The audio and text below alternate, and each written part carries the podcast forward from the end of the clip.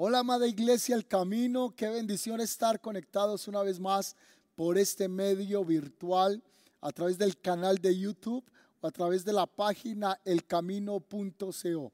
Me alegra que estés aquí, me alegra compartir la palabra, el consejo que viene del Señor.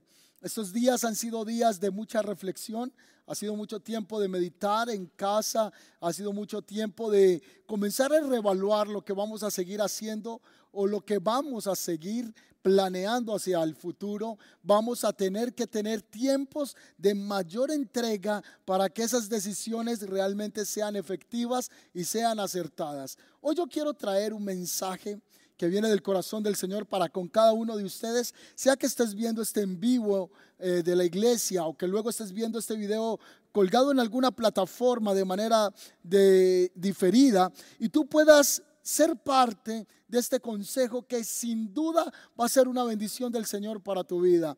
Y quiero compartir un mensaje que lo he extraído del segundo libro de los Reyes, del capítulo 21, y titulé este mensaje Trono de Gracia el trono de gracia. ¿Y por qué trono de gracia? Pues al transcurrir el mensaje vamos a entender el por qué ese título y espero que sea de bendición. Ahora toda la familia que está ahí en, el, en la sala, en el mueble, está en la alcoba, prepárense para recibir esta palabra y vamos a iniciar con una oración para que esta palabra sea efectiva y el Señor pueda traer ese mensaje que va a transformar nuestro corazón.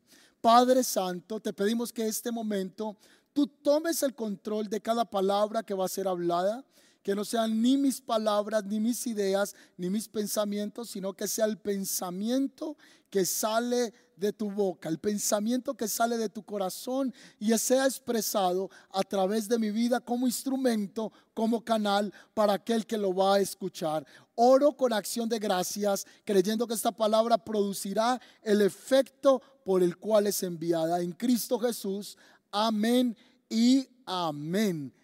Vamos entonces a tomar nuestra Biblia, blog de notas. Saca tu celular ahora mismo para que vayas a tomar nota y puedas leer también la palabra del Señor. Este mensaje lo he extraído del segundo libro de los Reyes, del capítulo 21, y nos narra acerca de la vida de uno de los reyes que llega muy jóvenes al trono y él es llamado Manasés. Manasés llega al reinado o llega a gobernar cuando tan solo es un jovencito de 12 años de edad.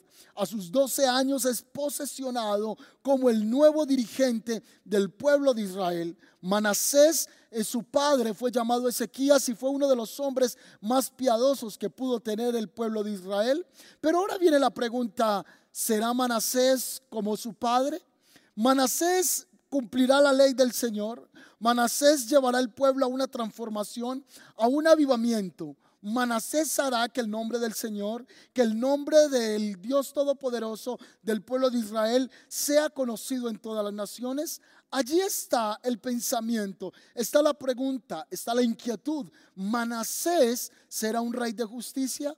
Pues la historia nos narra que este hombre gobernó por un periodo de 55 años. Sí, señores, 55 años. Ni el rey David logró gobernar ese tiempo. Rey David gobernó 40 años, pero este hombre ahora ha seguido la línea de años mucho más avanzada, 55 años gobernando pero lamentablemente o infortunadamente su gobierno, su reinado fue de mucho dolor, fue de mucha tragedia para muchos, fue de mucha angustia para el pueblo de Israel. 55 años gobernó Manasés, pero fue un rey que se apartó de la instrucción, un rey que trajo el paganismo, un rey que trajo la amargura, un rey que trajo la maldad y el juicio de Dios sobre el pueblo de Israel. Pero vamos a avanzar, ¿qué podemos extractar de la vida de Manasés?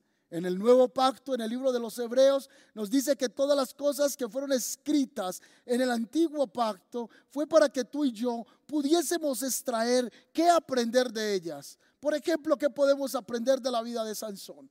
¿Qué podemos aprender de la vida del dulce cantor de Israel llamado el rey David? ¿Qué podemos aprender de Saúl? Pues hoy específicamente quiero que pongamos en lupa la vida de uno de los reyes más paganos y de más pecaminosidad efectuada en el pueblo de Israel, como fue llamado Manasés. Este hombre comienza a gobernar el pueblo y en el versículo 3 del capítulo 21 dice que volvió a edificar los lugares altos que su padre había derribado. ¿Qué son lugares altos? Se tomó los lugares de adoración idolátrica y levantó imágenes a un dios pagano llamado Baal Baal era conocido como el dios de la fertilidad, el dios que hacía que hubiese lluvias, el dios que hacía que la tierra produjese el vegetal, produjese el alimento. Claro está, ellos estaban engañados, pero le atribuían a Baal, el valor de la comida, el valor de la fertilidad, aún en la matriz de la mujer, porque decían que Baal era el que les bendecía. Así que este hombre llamado Manasés comenzó a introducir idolatría en el pueblo de Israel. Y quisiera hacer una pausa en este momento para decirte, como nación, nosotros también hemos introducido idolatría a través de la historia. Hemos volteado nuestros corazones a un Dios real, a un Dios que está a la diestra del Padre, que es Jesucristo, y nos hemos volteado a adorar más las cosas creadas que al mismo Creador. ¿Recuerdan ese pasaje en Romanos que dice que en la humanidad, que la creación prefirió adorar todo lo creado antes que darle la gloria al Señor? Pues uno de los pecados que trae el juicio de Dios sobre la tierra es el pecado de la idolatría. El ir tras los dioses ajenos, el ir tras los dioses paganos. Pero quizá en muchos corazones estén meditando en ese instante y digan, no, pastor, pero ¿cómo tú dices que idolatría? Yo nunca he doblado mi rodilla ante ninguna imagen, nunca he postrado mi cuerpo frente a una deidad.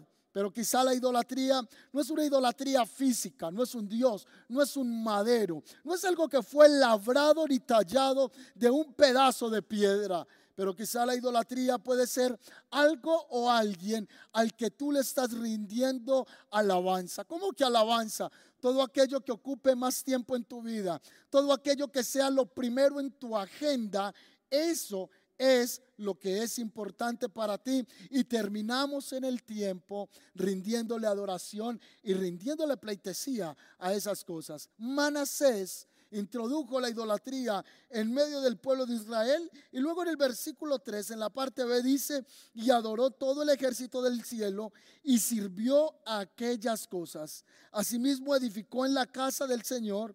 Eh, que él había dicho, o donde el Señor había dicho, allí pondré mi nombre, edificó altares al ejército del cielo en los dos atrios de la casa del Señor. Este hombre se volteó a consultar en los tiempos, este hombre se, se detuvo a consultar en los astros.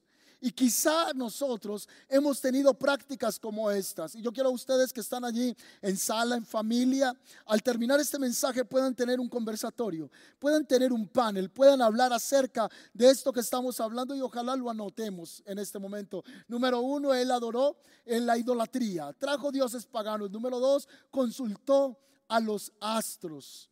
¿Será que tú eres de los que en estos tiempos de crisis, de dificultad, queriendo saber qué depara el futuro para ti? ¿Qué depara el futuro para tu familia? ¿Cómo han de ser las cosas en el mañana? ¿Estás consultando nuevamente la hechicería? ¿Estás consultando la brujería? ¿O estás buscando por internet el qué saber qué te dice el horóscopo? ¿Cuál es tu signo zodiacal? ¿Cuál es el dictamen que te están dando los hombres que leen las figuras astrales para deparar un mañana, un porvenir de más descanso o de mejor añoranza? No, señores, no podemos nosotros voltear el corazón ni a la idolatría, ni a la lectura de los astros, lectura de cartas, lecturas de tarot. Y dices, no, pastor, yo, yo no estoy con eso, pero alguien está tras esta cámara, alguien está escuchando este mensaje y quizá nuestras naciones se han mezclado, se han contaminado con la idolatría y con la búsqueda de la adivinación. Yo recuerdo hace algún tiempo, bueno, hace muchos años realmente, yo estaba pasando por uno de los parques principales de mi ciudad y recuerdo ver un hombre que estaba leyendo eh, eh, en ese lugar las cartas y haciendo sus artes mágicas. Y yo me le acerqué y el hombre me dice, venga, el jovencito que está allá, quiero deparar su futuro. Y comenzó a hablar acerca de mi vida. Así que yo me sentí en ese momento tan enérgico, tan ofendido que volteé y le dije, no, no, no, ven, yo también sé leer el futuro. Mírame por favor. Así que él se quedó mirándome y le dije, yo veo un pasado sin Cristo y un futuro de tu alma perdidas si no te rindes a Jesucristo. Claro está, él se enojó profundamente, pero mis amados, la práctica de la idolatría y la práctica de la hechicería, de la brujería, no agrada al Señor. Quizá tú me dices es que yo no practico un arte negra, lo que yo hago es sencillo. Son los cuatro limones en las cuatro puntas de la casa para absorber las energías negativas. O quizá yo lo que pongo es la penca de sábila detrás de la ventana o detrás de la puerta. O yo lo que hago simplemente es poner la herradura del caballo para que las energías no golpeen mal en mi casa. Pastor, claro está, hay que poner la penca de sábila porque con estos tiempos necesitamos traer las buenas energías. O quizá las señoras están corriendo tras las hierbas diciendo, bueno, lo mejor será poner un poco de ruda en la casa y comenzar a hacer unos baños para limpiar el aura. No, señores, pues esto va en contra del Señor. En el libro del Deuteronomio, en el capítulo 18, 10 al 12, Dios le prohíbe rotundamente al pueblo de Israel prácticas que tuvieran que ver con la búsqueda de la adivinación. Si tú eres de los que frecuenta la lectura de la mano, si tú eres de los que frecuenta la lectura del tabaco o estás sintiéndote tentado, este es un buen momento para que recuerdes que estas prácticas deshonran el nombre de Dios. Manasés no solo rindió culto a la idolatría, sino que también este hombre consultó a la hechicería. Van dos. Y tú dirías, ¿qué más pudo haber hecho Manasés? Lo tercero fue que dice el versículo 6 que pasó a su hijo por el fuego. Una práctica que fue prohibida por el Dios de Israel. Este hombre, en otras palabras, sacrificó humanos. Este hombre hizo un rito satánico entregando su propio hijo al dios Moloch. Este hombre sacrificó a su propia semilla, su propia descendencia en búsqueda de poder, en búsqueda de una respuesta de un Dios ajeno al cual no debía servir. Pero ¿cómo es posible, podemos decir, que un hombre llegue a esas situaciones si hizo que su hijo fuese sacrificado? Este hombre practicó el sacrificio humano y observaba los agüeros y practicaba la adivinación y tuvo trato con nigromantes y con adivinos, con hechiceros.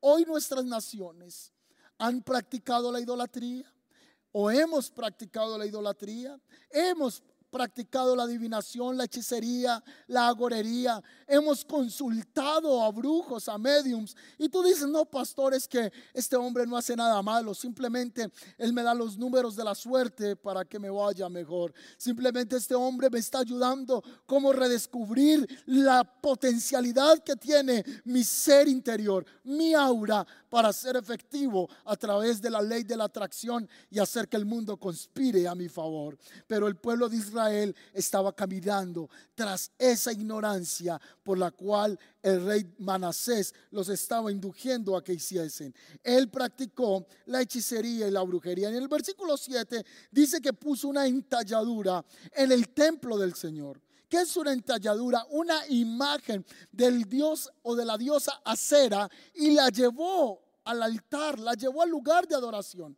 Algunos estudiosos dicen que esta entalladura, que esta imagen no estuvo solamente en el patio exterior, sino que este hombre, este rey Manasés, se atrevió a meter esta imagen, esta entalladura, como la dice el verso 7, al lugar santísimo. Es una profanación.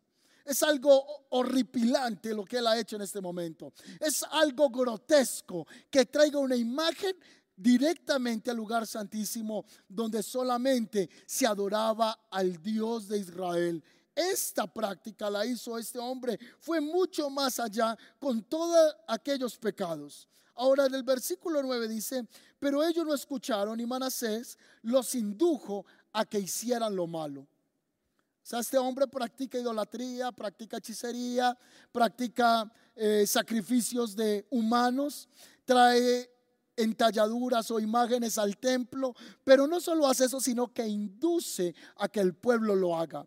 Hoy tenemos gobernantes, tenemos personas que están induciendo hacia lo malo.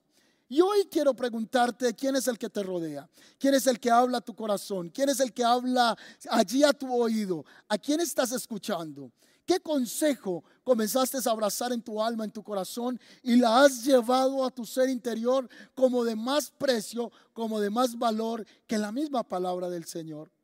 ¿Quién es ese amigo que te dice que para prosperar debes hacer esto o aquello? Y has dejado de lado lo que dice la palabra del Señor. Manasés indujo el pueblo de Israel apartarse de la ley del Señor. Es un hombre que está trayendo un tremendo descarrío al pueblo de Israel. Ahora, esta maldad llega delante del Señor.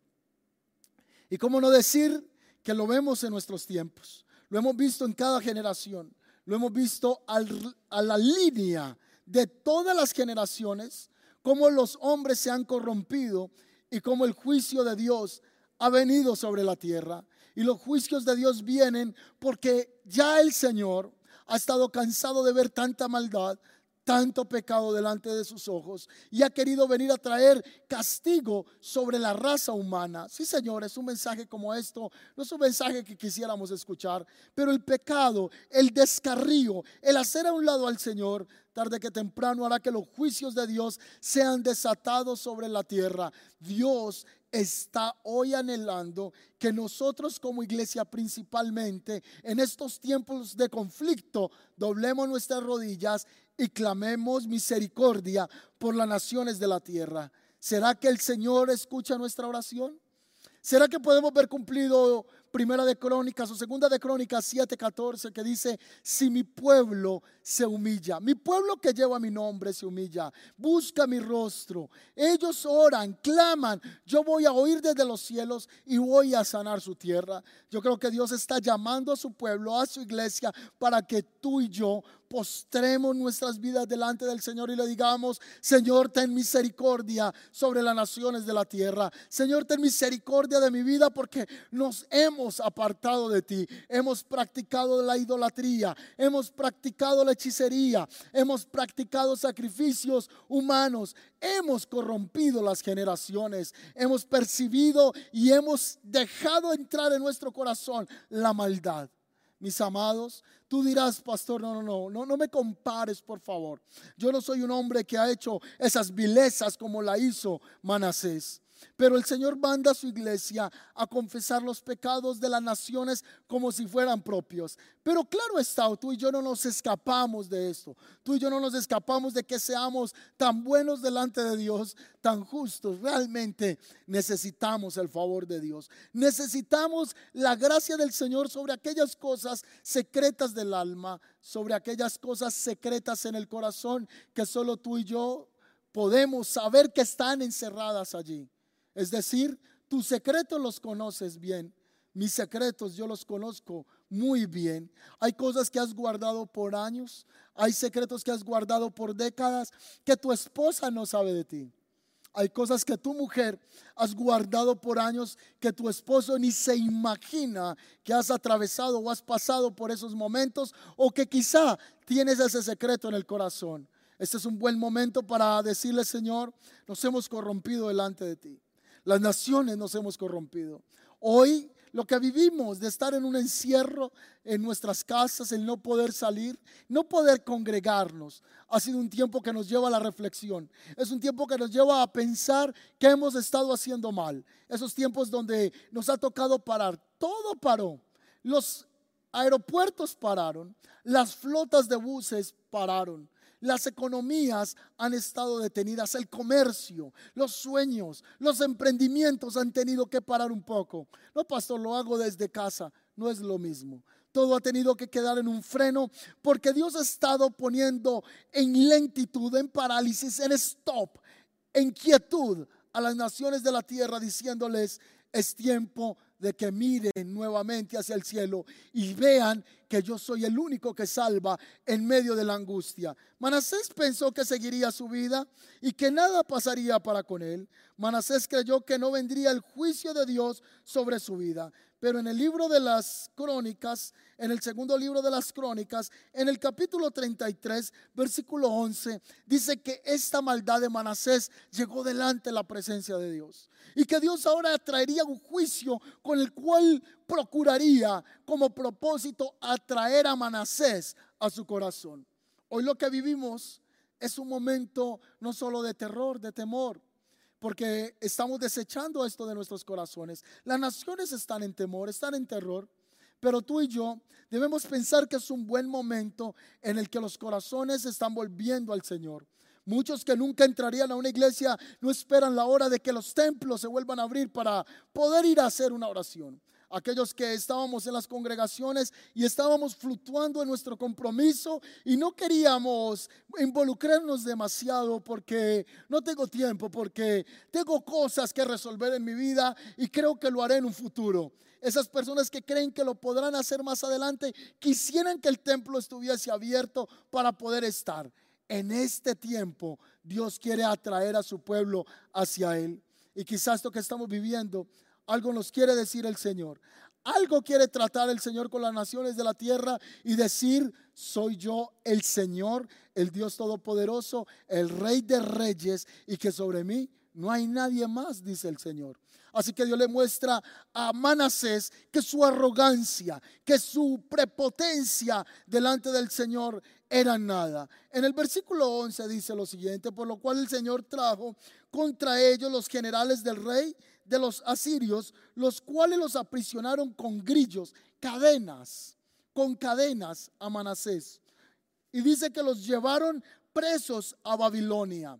Dios usó como herramienta, y lo vas a ver en todo el recorrido bíblico en el antiguo pacto, cómo Dios usaba a los enemigos para venir a aprisionar, para venir a tratar con el pueblo de él y que de esta manera su pueblo volviera sus ojos al Señor y clamara. Este ejemplo lo podemos aplicar mucho en el libro de los jueces. Tú vas a ver que se repite mucho una frase y los hijos de Dios o los hijos de Israel volvieron a hacer lo malo delante de Dios y el Señor envió a unos enemigos. Pero luego ellos clamaron al Señor y Él les levantó un libertador. Y conocemos en el libro de los jueces, como su nombre lo menciona, hombres jueces que libertaban al pueblo de Israel del brazo opresivo para llevarlos a la victoria. Pero Dios usaba siempre alguien que viniese a oprimirles. Lamentablemente, tú y yo somos así. Infortunadamente, tú y yo siempre reaccionamos bajo presión. Cuando las cosas marchan bien, creemos que no necesitamos mucho de, de la dependencia de Dios. Cuando todo está bien, nos creemos semidioses, la soberbia se levanta en nosotros y nos creemos indestructibles, nos creemos infalibles, nos creemos casi unos semidioses. Pero es allí donde Dios viene a tratar con el hombre para recordarle quién es el que manda y quién es el Señor. Manasés ahora va a encontrar que todos los hechos que ha hecho delante del Señor son vanidad, que han ofendido su santo nombre y yo creo que es un momento de reflexionar qué hemos venido haciendo malo, qué cosas hemos hecho pasando por encima del nombre del Señor. Y en el versículo 12, clave para el mensaje que estoy compartiendo hoy, dice, pero luego que fue puesto en angustias, oró ante el Señor su Dios, humillado grandemente en la presencia de Dios y de sus padres. Ah, ¿ves? Manasés, cuando se ve en opresión, cuando se ve humillado, cuando fue puesto en angustias, ahí sí levantó sus manos y dijo, Señor, ayúdame, te necesito. Hace un momento te decía que así hemos actuado todos los seres humanos. Así ha sido yo. Así somos. Cuando estamos bajo las angustias es cuando nos acordamos del Señor. Insisto que este mes tú has orado como otro mes no habías orado. Insisto que este mes has tenido tiempo de reflexión como en ningún otro tiempo lo hubieras tenido. He escuchado hombres decir, en lo que tengo de mi vida, hombres adultos, lo que tengo de vida, nunca había escuchado ni vivido más bien lo que hoy se está presentando, una parálisis global, donde tenemos que estar escondidos por el miedo, tenemos que estar escondidos por el terror a una infección. Lo que parecía ser inofensivo ha hecho que las naciones se encierren en sus casas y ha sido un tiempo de angustias. Recuerdo el pasaje, cuando fue puesto en angustias, oró. ¿Será que este tiempo, en medio de estas angustias, Dios lo que quería era, ven hijo mío, quiero tenerte cerca de mí. Ven hijo mío, quiero hablar a tu corazón. Fue en ese momento que Manasés hizo oración. Y yo titulé este mensaje, Trono de Gracia. ¿Tú crees que un hombre como Manasés pueda ser perdonado? ¿Tú crees que un hombre que levantó idolatría, que sacrificó a su hijo, que adoró los astros, que se metió con la astrología, la brujería, la hechicería, un hombre que desvió el corazón del pueblo de Israel, un hombre que profanó lo más sagrado que era el templo, pueda tener perdón de Dios? Déjalo ahí un momento. ¿Puede un hombre que ha sido un violador de niños tener perdón de Dios? ¿Puede un hombre que ha sido adúltero y ha traicionado a su esposa tener el perdón de Dios? ¿Podrá una mujer que ha engañado a su esposo por años en el silencio y en el secreto tener perdón de Dios? ¿O tu hijo puedes tener perdón con los pecados que has hecho fuera de casa y tus padres no se han enterado de ello? Has robado, has matado, o tú digas, no, no, no, no, yo no he hecho tal vileza, yo nunca he matado. Bueno, minimicemos esto, porque a veces ponemos como escalas de valores si matar o robar es algo mayor o menor, pues la Biblia le da un calificativo por igual. No dice que pecado es mayor o que pecado es menor. Pecado es pecado delante del Señor. Pero llevemos esto simplemente al pensamiento de un adulterio. Dice que el rey David vio una mujer de lejos y la codició en su corazón llamada Betsabé.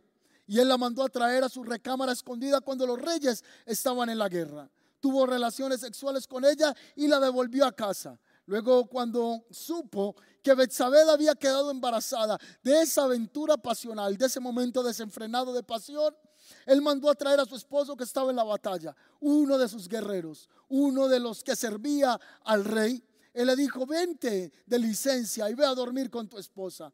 Él quería librar y quería ocultar su pecado. Pero en ese instante dice que Urias viene de la guerra, pero no se va a dormir con su esposa, se queda vigilante en el palacio real. Al segundo día David se levanta y ve que él no se fue a dormir y trata de brindarle vino para emborracharlo y enviarlo nuevamente a la casa de su esposa, de su fiel y amada esposa para él. Claro está, el rey ya la había tomado como mujer y la había embarazado y quería hacer una cortina de humo con esta situación y hacer pasar como que Urias era ahora el que la había embarazado después de venir de la guerra. Este hombre la segunda noche tampoco va a dormir. Así que David hace una resolución mediática y él dice, pues si no quiere ir a dormir con ella, entonces libraré mi adulterio y este pecado de manera sencilla. Mandó un escrito en manos del mismo Urias a uno de sus generales llamado Joab y le dijo, lleva esta carta a Joab. Y la carta decía que Urias debía ser puesto en lo más recio de la batalla, donde la batalla estaba más fuerte, allí estaría Urias. Oh, este rey es terrible. No solo ha tenido el abuso de tener relaciones sexuales con su esposa, sino que ahora le está mandando a quitar la vida, le está quitando lo más precioso que puede tener el ser humano cuando fue puesto en la tierra, y es el aliento de Dios. Ahora él se lo está arrebatando y Urias no le ha hecho nada. Urias no lo ha ofendido, pero simplemente por encubrir un pecado, él está quitando la vida a este hombre, adulterio y muerte. Pero dice la escritura que él oculta este pecado y mientras lo oculta, muchos de los salmos dice que mientras lo hacía, sus huesos como que se envejecían, es decir, había una carga sobre él pero simplemente lo llevó en silencio y no confesó esto delante de Dios. Hasta que un día uno de los profetas o un profeta llamado Natán irrumpió en el castillo real y fue hasta donde estaba el rey y le dijo, mira rey, tengo un mensaje que darte de Dios. Había un hombre muy rico y había un hombre muy pobre. Parafraseando esta historia, él le dice, uno tenía muchos cabritos y otro tenía uno solo. Un día el que tenía muchos cabritos recibió una visita y él en vez de tomar uno de sus cabritos de sus corrales, fue y miró el corral del que era más pobre y tomó el único cabrito que tenía y se lo arrebató de las manos y lo llevó para atender a su visita. Así que el rey David se levantó de manera furiosa y dijo, ese hombre debe pagar lo que ha hecho. Así que el hombre de Dios, el profeta se volteó y con una mirada muy clara, con una mirada de juicio de Dios, con una mirada de profeta, le dijo, ese hombre eres tú, ese hombre eres tú David, has hecho lo malo delante de Dios. Y es ahí donde conocemos uno de los salmos preciosos del rey David, el Salmo capítulo 51, que nos habla de arrepentimiento. Oh Señor, no quites de mí tu Santo Espíritu, vuélveme el gozo de la salvación. Contra ti, Señor, contra ti solo he pecado. Por favor, devuélveme el gozo a mi corazón. En ese instante, él vino al trono de la gracia y fue perdonado. Quise ilustrar con David para mostrarte que Dios perdonó a David. ¿Puede Dios perdonar, insisto, a un hombre que violó a un niño? ¿Puede Dios perdonar a un hombre que atracó, que robó, que injurió? ¿Puede Dios perdonar a alguien que asesinó a alguien? ¿Puede Dios perdonarle el pecado a una persona? Pues este día muchos este mensaje les estará implosionando en su mente diciendo, pero ¿cómo es posible esto? Pues Dios es un Dios que puede perdonar a todo hombre que venga delante de Él y le diga, Señor, perdona mis pecados. Yo hoy quiero compartir este mensaje diciéndote, corre al trono de la gracia.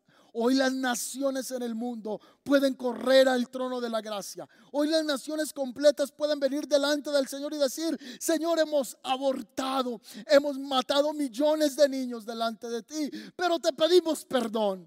Oh, si creo que las naciones, si los príncipes, si los reyes, si los presidentes, si los pastores, si la iglesia viene delante de Dios y le dice, perdona el pecado de la tierra, yo te quiero decir que el Señor sí puede perdonarnos y puede sanar la tierra.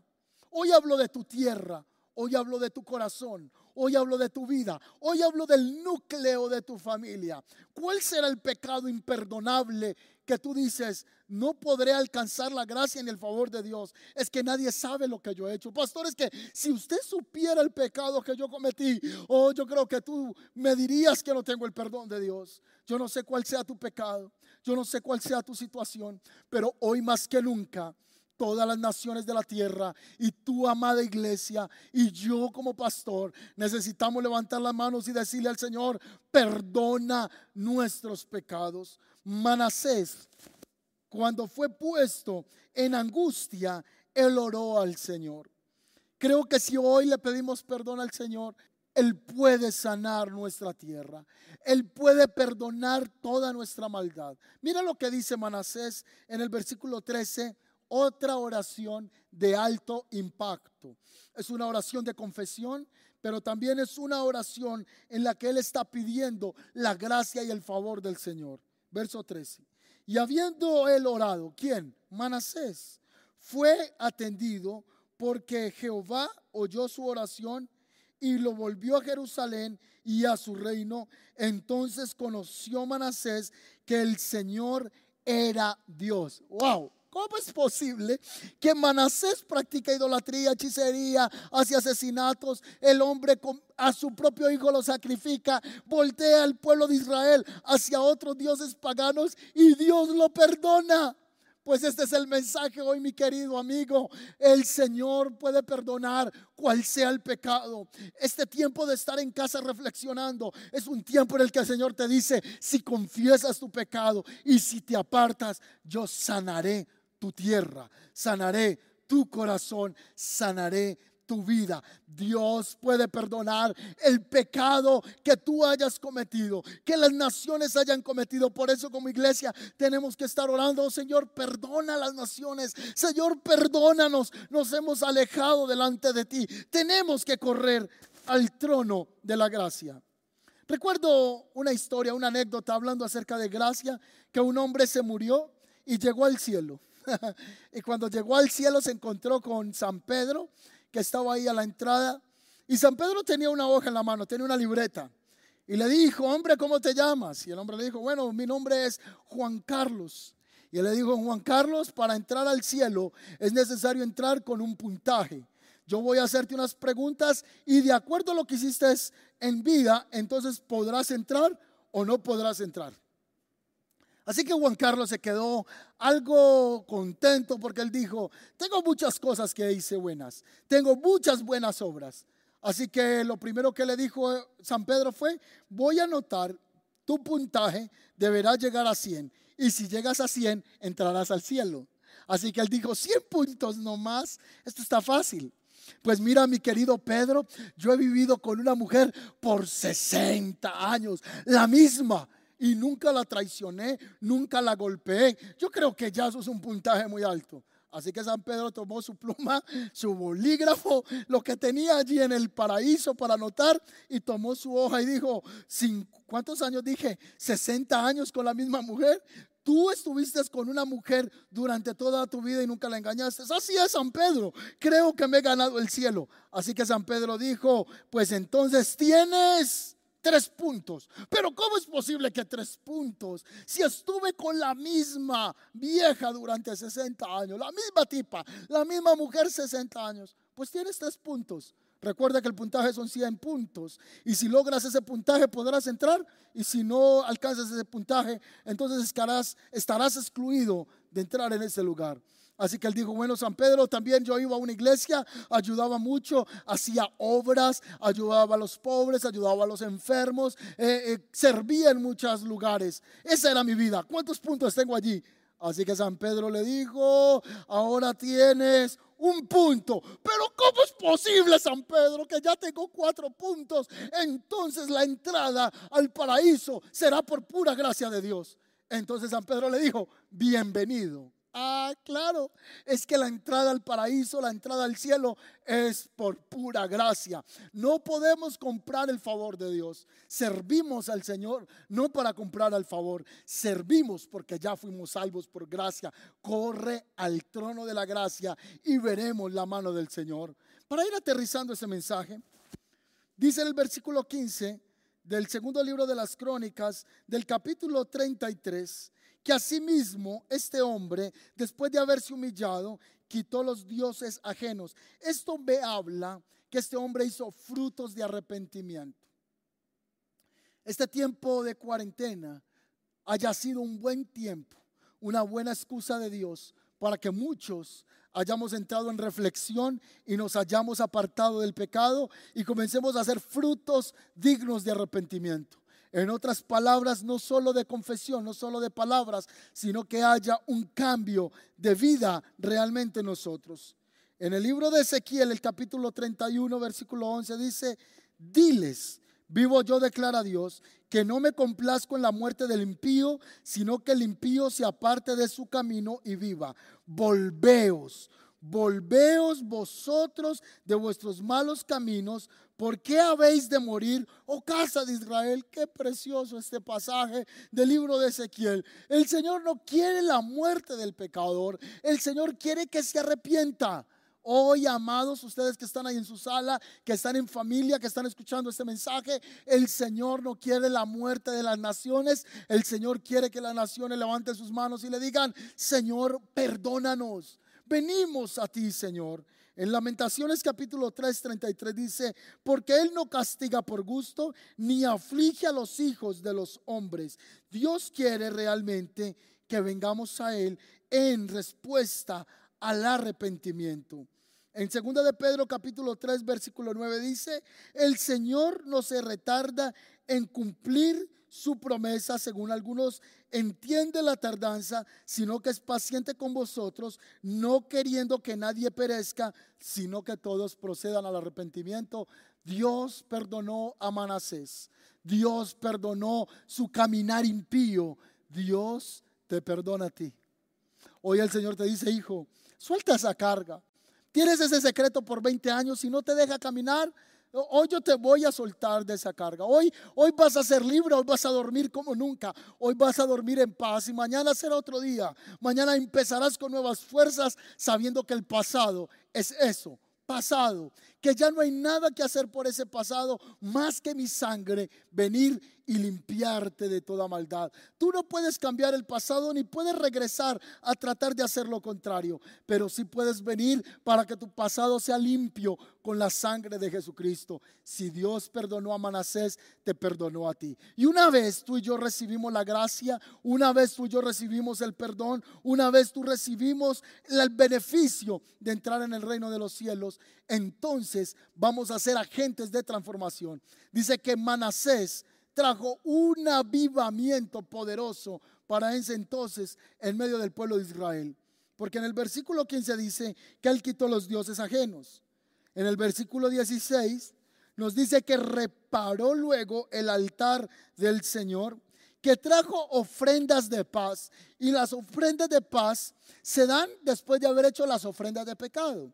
Hay ofrendas de paz porque ya está paz para con Dios. Y el escritor nos dice acá que hizo ofrendas de paz, ofrendas por el pecado, obviamente, e hizo ofrendas de acción de gracias al Señor y mandó que todo Israel sirviera al Señor. ¿Sabes qué va a pasar en este tiempo? Si los corazones nos volvemos a Dios, si los corazones entregamos nuestras vidas al Señor Dios Todopoderoso, entonces vendrá un avivamiento sin medidas para esta temporada.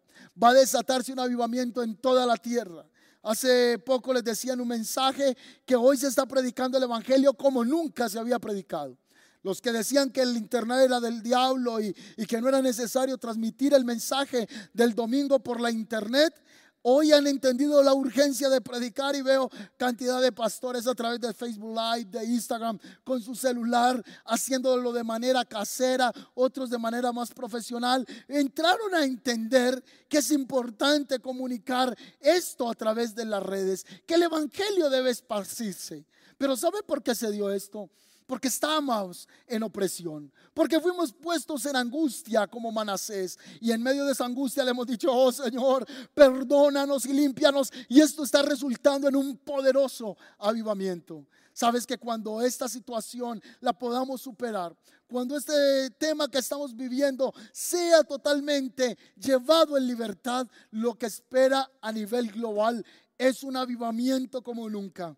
Frecuentemente le he repetido a la iglesia desde este mismo lugar, yo creo que estamos viviendo en la generación que cerrará el avivamiento de los últimos tiempos. Manasés después de recibir la gracia del Señor, después de experimentar el trono de gracia, trajo un avivamiento a Israel diciéndole, sirvan al Señor. Este tiempo, cada hogar, cada casa saldrá de sus hogares diciéndole a la sociedad, hay que servir al Señor. El padre de familia asumirá su rol. La madre de familia será celosa con sus hijos. Los hijos aprenderán a servirle al Señor y serán ejemplo a esta generación en la universidad, en el empleo, en el trabajo, en lo que haces. Serás honesto con tu trabajo. Serás honesto con el tiempo que te pagan y no lo vas a perder, sino que le vas a entregar a tu patrón el trabajo por el cual te están pagando. Serás honesto, serás honesta y vendrá un avivamiento. Las gentes correrán a las iglesias.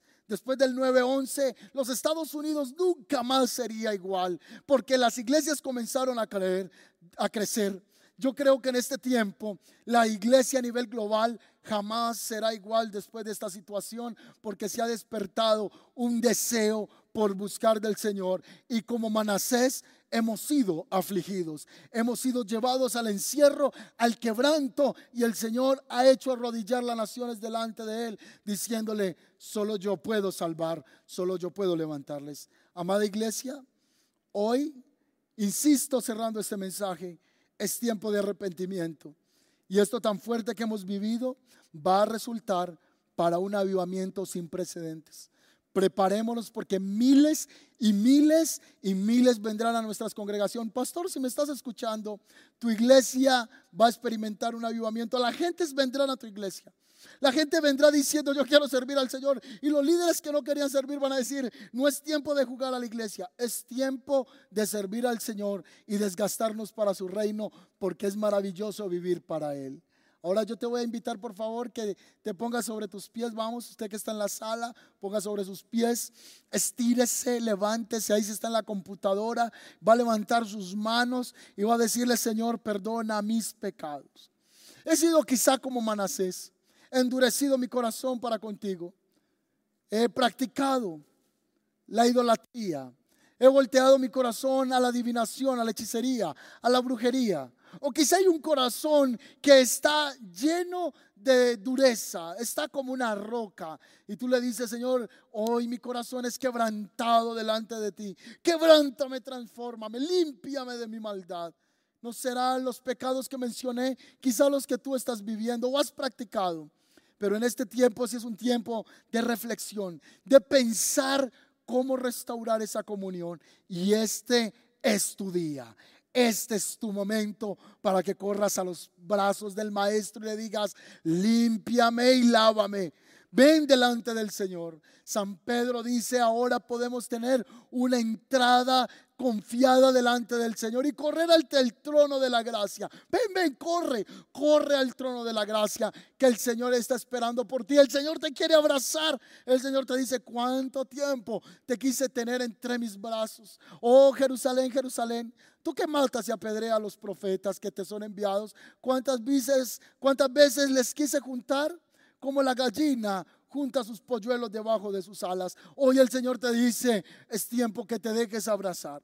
Es tiempo que te dejes amar. Mi amado, Dios te quiere amar, Dios te quiere perdonar, no importando tu pecado. Corre al trono de la gracia. Vamos, vamos, corre al trono de la gracia, sigue orando, bate tus manos delante del Señor. Hay muchos que están llorando, que están quebrantados. Las mejillas se están llenando de lágrimas, de quebrantamiento. Muchos están ahora arrodillándose en la sala de su casa diciéndole, Señor, hoy nos rendimos delante de ti. Hoy es más, les voy a pedir que nos coloquemos sobre nuestras rodillas. Vamos, todos los que están en casa, vamos a postrarnos un momento, arrodíllese y vamos a decirle al Señor, perdona, Señor, nuestra maldad. Señor, perdona los pecados de las naciones de la tierra. Perdónanos, Señor, porque hemos hecho lo malo delante de tus ojos. Nos hemos corrompido en gran manera delante de ti. Ahora yo te pido que le tomes la mano al que está a tu lado. Vamos, tómense de la mano y vamos a hacer una oración de cuerpo, una oración corporativa pidiéndole al Señor que su sangre nos limpie de todo pecado y que su sangre corra por todas las naciones, trayendo el Señor de su gracia, de su libertad y de su perdón. Señor, te doy gracias. Bendecimos tu nombre, bendecimos tu nombre, Señor. Gracias, Espíritu Santo. Ahora te pido que te coloques sobre tus pies y sigas adorando al Señor. Recibe el perdón del Señor. Recibe la gracia del Señor. Abre tus ojos un momento y mírame. Si tú eres la primera vez que te conectas con este mensaje, o si tú venías a la iglesia y hoy estás experimentando convicción de pecado, repite esta oración conmigo. Dice, Señor Jesús, perdona mis pecados. Escribe mi nombre en el libro de la vida. Y a partir de hoy yo recibo la vida eterna. Y esa vida eterna está en ti, Jesucristo, que moriste por mis pecados en la cruz del Calvario para darme una vida mejor, una vida eterna. Te doy gracias, Señor Amén y amén. Mi amado, si tú has hecho esta oración, en este chat ahora mismo, te vamos a poner un link donde vas a poder dejar tu petición de oración. Escríbenos porque queremos orar por ti.